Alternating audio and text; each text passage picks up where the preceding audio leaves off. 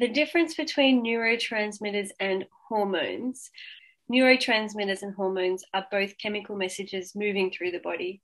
Hormones are made in our endocrine system and they travel from one area in the body to another via blood flow, bloodstream. So they're traveling within the body and hormone messengers can can impact various systems. They can certainly impact our mood and how we're feeling. Neurotransmitters however live in the nervous system and they are little particles that move from one neural synapse to another neural synapse.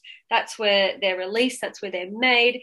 And so neurotransmitters do not float around the body. They literally go from one nerve cell to the neighboring nerve cell and they send very effective and fast messengers there. So hormones will be impacting neurotransmitters and neurotransmitters will effectively also be impacting hormones.